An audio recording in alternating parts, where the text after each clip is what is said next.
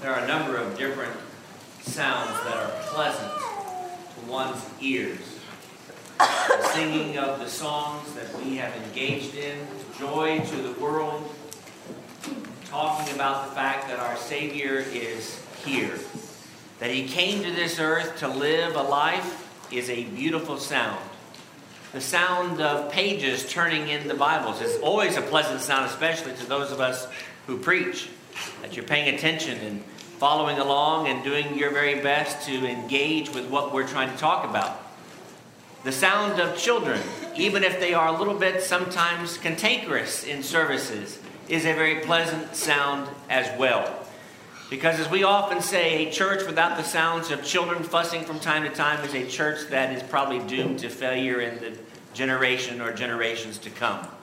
So, for those of you that are mothers and fathers of young children, we're thankful for the work that you do. We're thankful for your presence. And we're thankful for the presence of each and every person that is gathered here today and those that are listening and those that are online.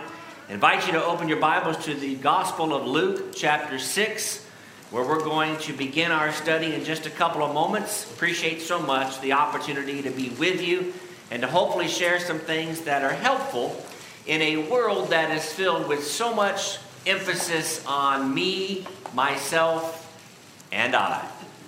Because this is a world in which we live wherein the world seems to revolve around ourselves. And we can be involved in that, but we've all known individuals who are very selfish, who are very self centered, who are very self motivated, and they think that the world revolves around them. And we can be guilty of that if we're not careful.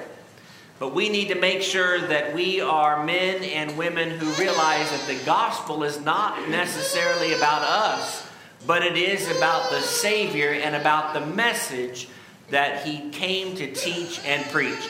But I want to talk about a different kind of gospel today when we talk about the gospel of me. In a world filled with so much selfishness and a world that is filled with so much self motivation, what is the gospel of me?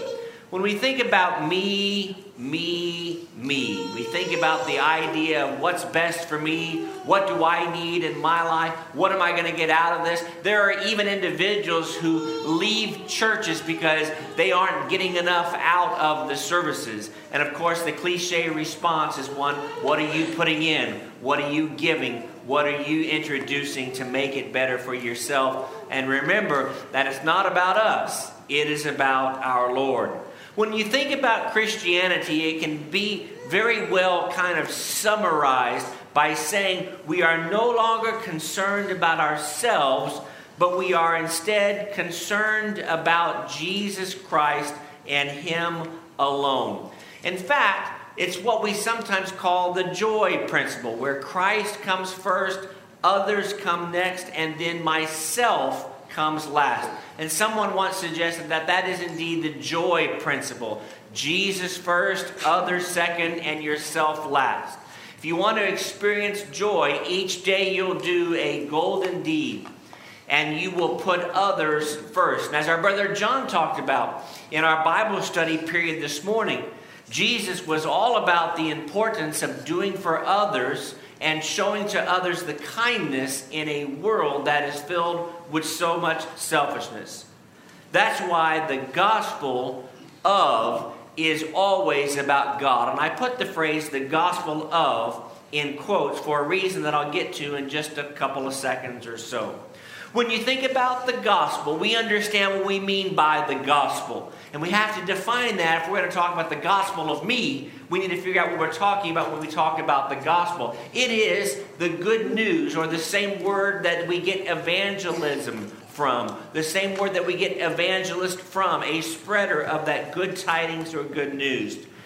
And the thing is, is it's interesting to look at the phrase, the gospel of those two words together, at least in the New King James Version in the text. And you'll find that that phrase, the gospel of, is used some 30 times in the New Testament. Never does it talk about the gospel of me. So you may say, well, how are you doing a sermon on the gospel of me when it's not found in the Bible? Well, the fact is, is we live in a world where a lot of people have the gospel of me as their text. And that's the book they read from. And that's the, the book that they get their direction from. For example, the gospel of Jesus Christ is referenced some 13 times in the New Testament. The gospel of God, some eight times. And the gospel of the kingdom, four different times. And even though the gospel of me is not a phrase that is found from Matthew to Revelation, it is a powerful gospel. And it is a gospel that is very powerful indeed. This is a gospel that reads the following To understand the gospel of me, it's easy. Just reverse some of the key core concepts of New Testament Christianity. So, what we're going to do in our study today is we're going to define the gospel and figure out what it reads like. We're going to then, secondly, determine what it results in. And then, thirdly, we're going to figure out how do we repent of the gospel of me. Because chances are all of us at some point have been students of the gospel of me and have read from that text and have lived from that text. And chances are you know of someone who thinks that the world revolves around themselves. And we need to make sure that we share this message with them so that they can make the appropriate changes moving forward. Let me suggest to you three aspects of what we have to reverse in order to get the gospel of me. One of those is a perversion of do unto others. And so I've asked you to open your Bibles to Luke chapter 6, and I want to read four or five verses here from the Sermon on the Plain or the Sermon on the Mountaintop, as uh, rendered in Matthew chapters 5, 6, and 7, or here in Luke, the sixth chapter. He says, But I say to you who hear, Love your enemies. You know, in three words, just three little words, already we have the gospel of me to be addressed. And we have three words that are offensive to the world because the world says, if you are my enemy, then I can hate you back. But Jesus plainly says that's not the way that we are to treat others. Do good to those who hate you, bless those who curse you. Pray for those who spitefully use you. To him who strikes you on one cheek, offer the other as well. And from him who takes away your cloak, do not withhold your tunic either. Give to everyone who asks of you, and from him who takes away your goods, do not ask them back. Just as you want men to do to you, you also do to them likewise. This is in many ways a, a concept that we sometimes call the, the golden rule where we treat others the way that we would want to be treated, the same way that we want others to act and speak towards us is the way that we act and speak towards them. But what do we oftentimes do? And when I say we, hopefully not members of the Lord's church, but human beings who live in a world that is filled with so much selfishness and so much it's all about me and about what I want. Before they can do it to you, I'm going to do it to them. You've heard of people who treat you like that. Well, before you have the opportunity to hurt me, I'm going to go and I'm going to attempt to hurt you. And that hurts us. That hurts the reputation of the person who is involved in that kind of behavior. Or, secondly, self preservation comes first. You know what? I've got to preserve myself. Now, there is something to be said for principles in the New Testament about not allowing people to walk all over you. You know, the idea if someone steals $100 from you, say, okay, well, you, want another $100 to steal? And then you want another $100 to steal? That's not what the New Testament is teaching. But instead, what is being taught is that it's not about me anymore in this world. When I look at myself in the mirror, a Christian says, It's not about me, it is about my Savior. And whatever it takes to get to that place where others see Christ in me, that's what matters the most. And then the third aspect of this is that if someone else is mean, the gloves come off. That's what people in the world suggest. And that's the way your coworkers treat you. And that's the way your coworkers treat their fellow coworkers. And that's the way your friends of the world or your individuals with whom you are associated in the world conduct themselves. Well, if you're mean to me, I'll be mean to you. That's just fair. Little children would say, well, he was mean to me, or she did it first, so I have the right to respond back in kind. That's the gospel of me. And it's a perverted gospel of what Jesus taught in Luke chapter 6. Secondly, the gospel reads like this, where we are never satisfied and never content. Our brother John also referenced 1 Timothy chapter 6. And I think that's a great passage to read. We'll just read a couple of verses of those five that I referenced. But this is a misquoted passage, you know, in many circumstances, because people in the world will tell you that money is the root of all forms of evil. And we know that that's not true. We know that the love of money is the root of all types or forms of evil. But here in 1 Timothy chapter 6 and verse 6, he says, Godliness with contentment is great gain. I want you to think about, and I don't want you to get depressed by thinking about worldly people and about people that, that drive you crazy in the world, but I want you to think about someone that you've known or someone that you know that is very worldly, very focused on himself or herself. So just take five seconds to think of who that person may have been or is. All right, so you've got your person in mind. I've got my person in mind. Now, sometimes that's me in the past, and sometimes me in the present, where I'm weak. But I've got someone in mind who's a very worldly minded individual that I know. And verse 6 would be very much in conflict. Godliness with contentment is great gain. We brought nothing into this world, it is certain we can carry nothing out having food and clothing, with these we shall be content. But those who desire to be rich fall into temptation and a snare, and into many foolish and harmful lusts which drown men in destruction and perdition.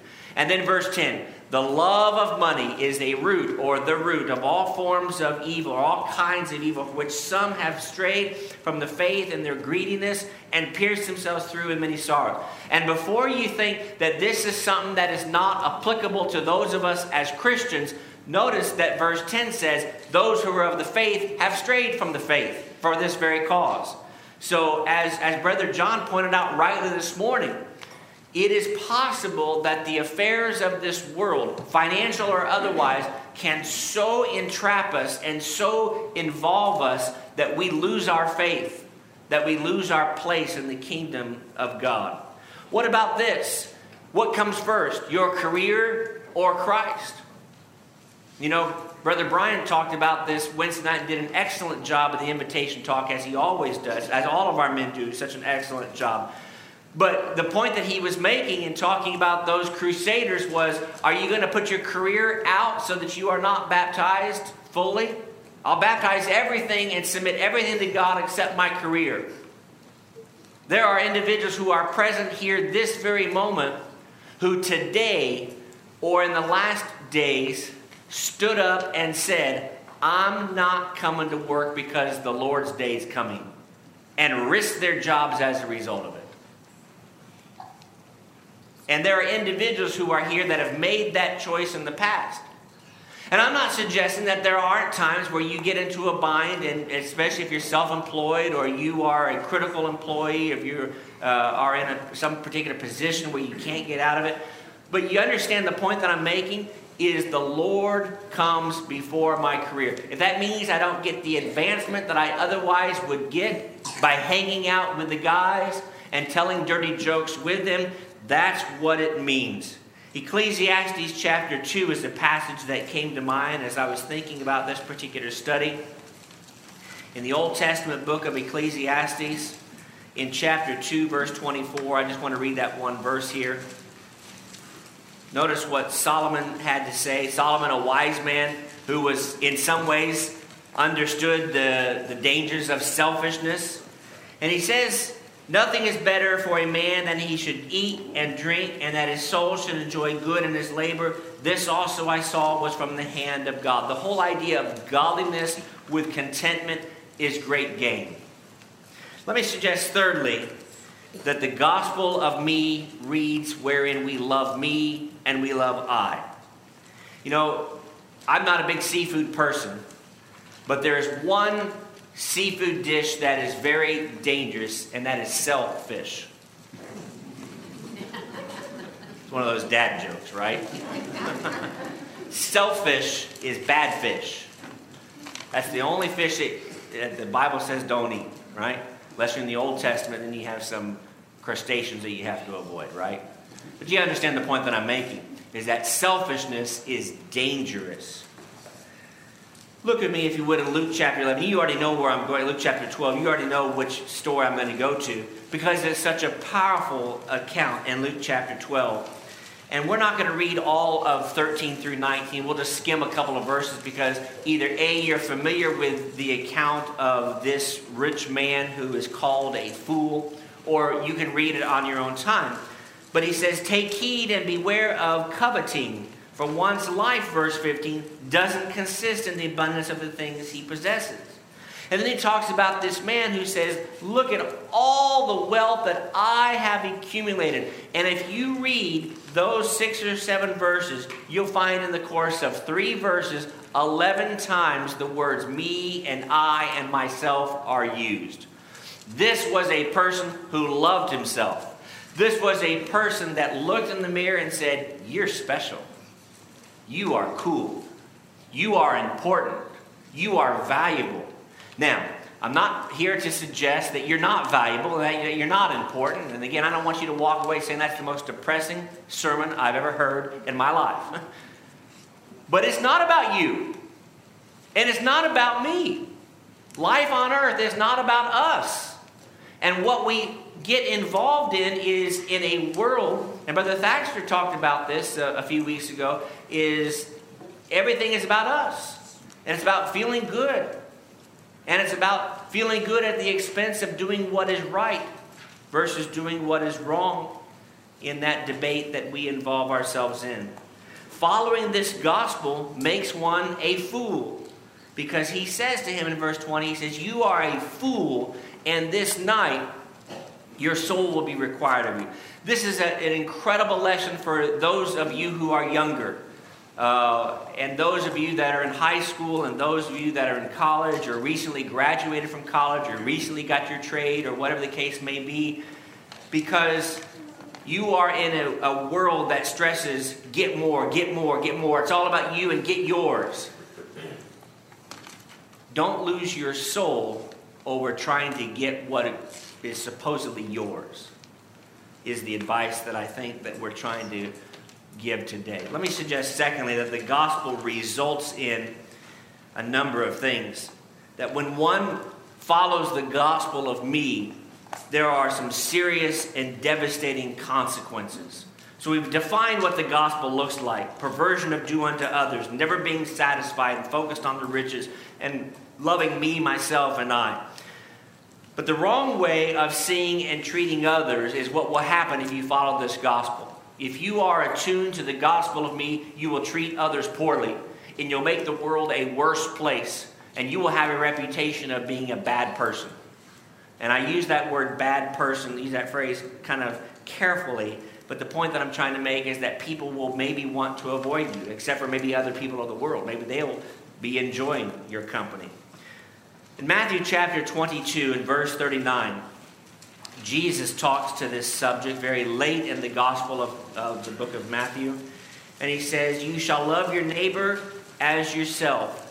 And then he says, On these two commandments, loving God and loving others, you can hang all the law and the prophets in verse 40. In the book of James, chapter 1, which is a book that uh, we've been studying with the younger people all year, we're now to the last uh, chapter of the book of James, we talked about James 1.27, where it says, Pure and undefiled religion before God is this, to visit orphans and widows in the trouble and to keep oneself unspotted from the world. And when we put ourselves first, these commandments are not followed. You cannot follow Matthew 22, 39 or James 1, 27 or a host of other passages when you put yourself first. Remember the joy principle Jesus first, others second, and then yourself comes last. Instead, what do we do? We do the YOJ principle sometimes. I'm not sure what that spells or how that's pronounced, but it's ugly the way it looks. And it's ugly the way it uh, produces a life because yourself first, others next, and then I'll fit in Jesus where he can work himself in. That's not the way we're supposed to do things. Secondly, this gospel results in the focus being put in or on the wrong place. Matthew 5 16 is a verse that is probably uh, easily memorized. You probably know the verse, or at least know the concept. Let your good works so shine so that they may reflect God and the Father in heaven. I'm paraphrasing Matthew 5, verse 16. I was at a church a number of years ago that had decals on their front door and on, on, on, the front door as you would leave. And Matthew 5 16 was the verse that was posted there so that you would read that verse every time you came in and every time you left. Let your good works so shine or so reflect the Father in heaven. We do not do good to reflect on ourselves. Oh, sure, we do in the sense that we want good reputations, and I understand that. And we want a reputation that when people hear your name, they say, yep, he's honest, he's a man of integrity, or she's a person of, uh, of hard work and, and, and work ethic. We want that. But we want it so that it reflects on not ourselves, not our parents, not our upbringing, but on our God. That's where the reflection is to be. There are, it seems to me, a number of vital points to take from this single passage. One is that we must be different. That is taught in Romans chapter 12 and a number of other passages. Two, others should see that we are different. And three, we should appreciate that that's how God is glorified. That's all from Matthew 5, verse 16, a passage that should be memorized or at least memorizable, at least in concept. And let me suggest, thirdly, that when we think about the gospel and what it results in, it results in the real gospel not being spread. Because what we end up doing with our selfish motives, if we get involved in that kind of selfish thinking, is we spread that. And people know that we go to church. We know they know that we are members uh, at a particular congregation, wherever that may be for you this morning. But our objective is to preach Jesus Christ. Remember what Paul said in 1 Corinthians chapter 1 and verse 23? He says, We preach Christ crucified. Now, to the Jews, it's a stumbling block. To the Greeks, foolishness. But, verse 24, to those who are called, Christ, the power of God and the wisdom of God. As members of the Lord's church, we have an incredible responsibility of being ambassadors of Christ, as Paul says to the church at Corinth in 2 Corinthians chapter 5. And we are not merely social good doers. It is important for us to be doing good to others. In fact, Galatians chapter 6 belabors that point by saying, Do good unto all, but especially to those of the household of faith. The point that I'm trying to make simply is this that if Jesus Christ is not the central component of our message, then our message is not central to Jesus Christ. So think about that for just a moment. If Christ is not central to our message, then our message is not central to Christ, and consequently, we aren't doing what He's asked us to do. He has to be the center of who we are, He has to be at the very foundation of what we are.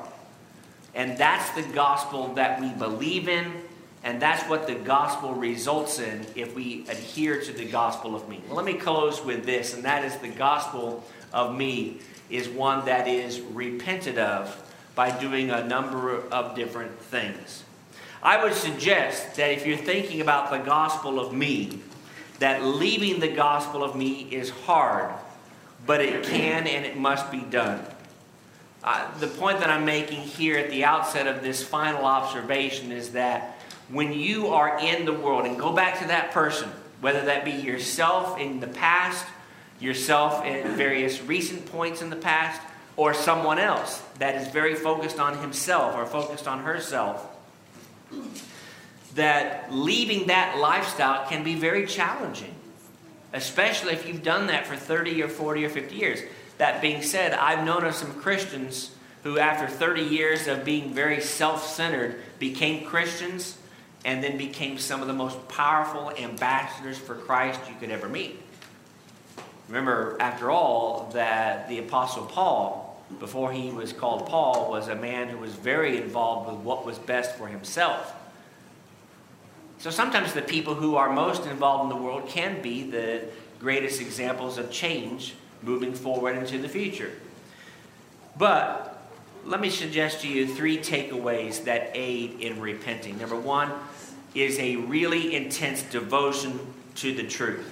You know, David talked about this uh, a number of weeks ago when he was talking about some of the bedrock principles of our faith in one of his sermons. And he talked about the idea of being devoted to the truth. And he talked about the importance of being devoted to daily Bible reading, which we're going to talk about here in just a, a second or two.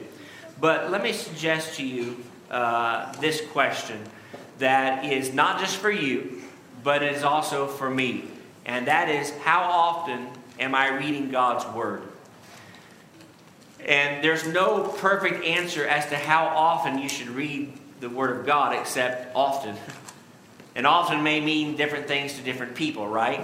But the point that I'm attempting to make is this. Let's just be very, very liberal in the way that we approach it. If you read your Bible maybe once a week and it's on the Lord's Day, when you're forced to read it, I'm using that word loosely because that's what the preacher said to do, you're not reading your Bibles as often as you should. I think we can universally agree to that. I hope we can. And I see some heads nodding yes, so that's good. Because if, if you're going to say, well, I don't need to read my Bible book once a week and just cursory read through it when the, when the passages come up on the screen, or in Bible class from Brother John, or the other, if you're in the teenage classes or college classes, when they're teaching, that's probably not enough. Now, I'm not about to tell you how often it has to be, although I can give you my opinion on that, but it needs to be frequent enough that you are getting more and more out of it. And, and the interesting thing about studying the Bible is the more you study it, the more you want to study it. And the more you want to study it, the more you study it. Isn't that funny how that works? Blessed are those who hunger and thirst for righteousness, Jesus says, for they shall be filled. So, are you reading God's Word often enough? Is the second aspect of that particular question.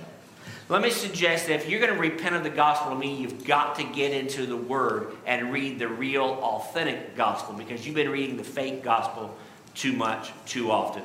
Secondly, the gospel is repented of with a serious dedication to God in prayer. And again, I, I am not just someone.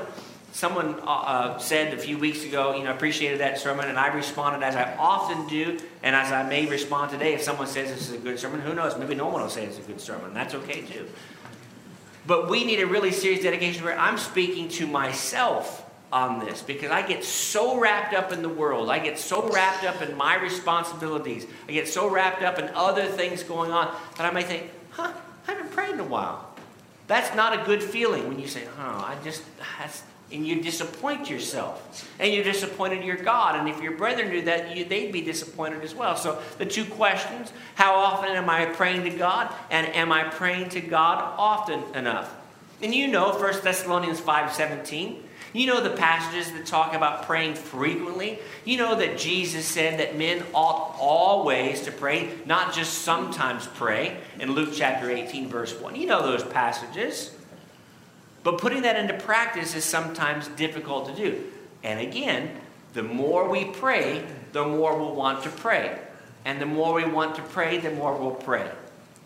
Because prayer is essential to repenting of this gospel of me. And then, thirdly, I need to surround myself with selfless Christians. Now, you are living in a world that is filled with a lot of selfish individuals. That's why it's so important to have a healthy dose of selflessness around you. So, how often are you around selfless Christians? And are you around selfless Christians often enough?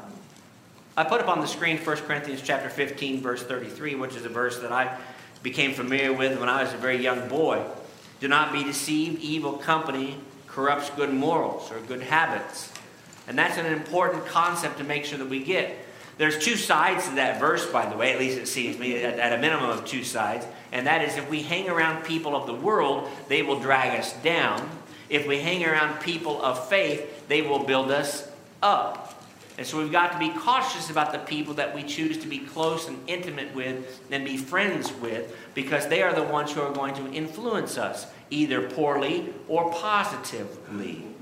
And so that's what we mean by the gospel of me, both in terms of defining it, resulting in it, and then how to repent of it. What about you and what about me? Where are we in our reading of the gospel of me? I hope that we have read it And that, uh, I, I, we, well, let's put, let me rephrase that. We've all read the Gospel of Me. We're very familiar with it.